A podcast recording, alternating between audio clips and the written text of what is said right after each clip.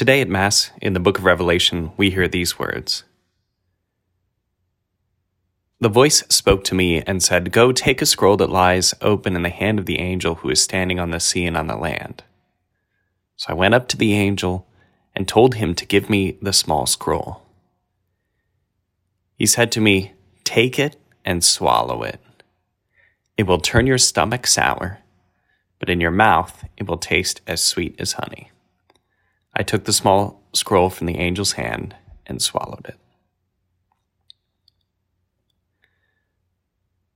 This is a very vibrant image, let's say.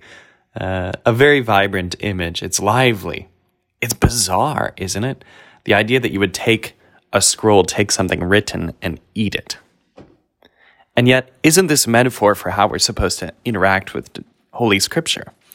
We're supposed to take it, to consume it, to allow it to become part of us, to permit God's holy word to nourish us as if it were food.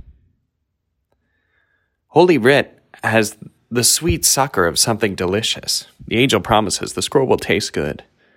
God's word is consoling, abiding, and pleasant. But it can be difficult to live.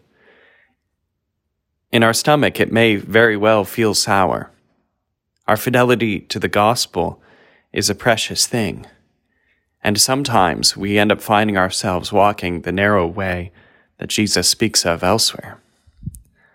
Let us pray, friends, that when the scroll is offered to us, we might always eat it, that we would delight in loving Holy Writ, and that Jesus would send us the grace to be faithful to his word.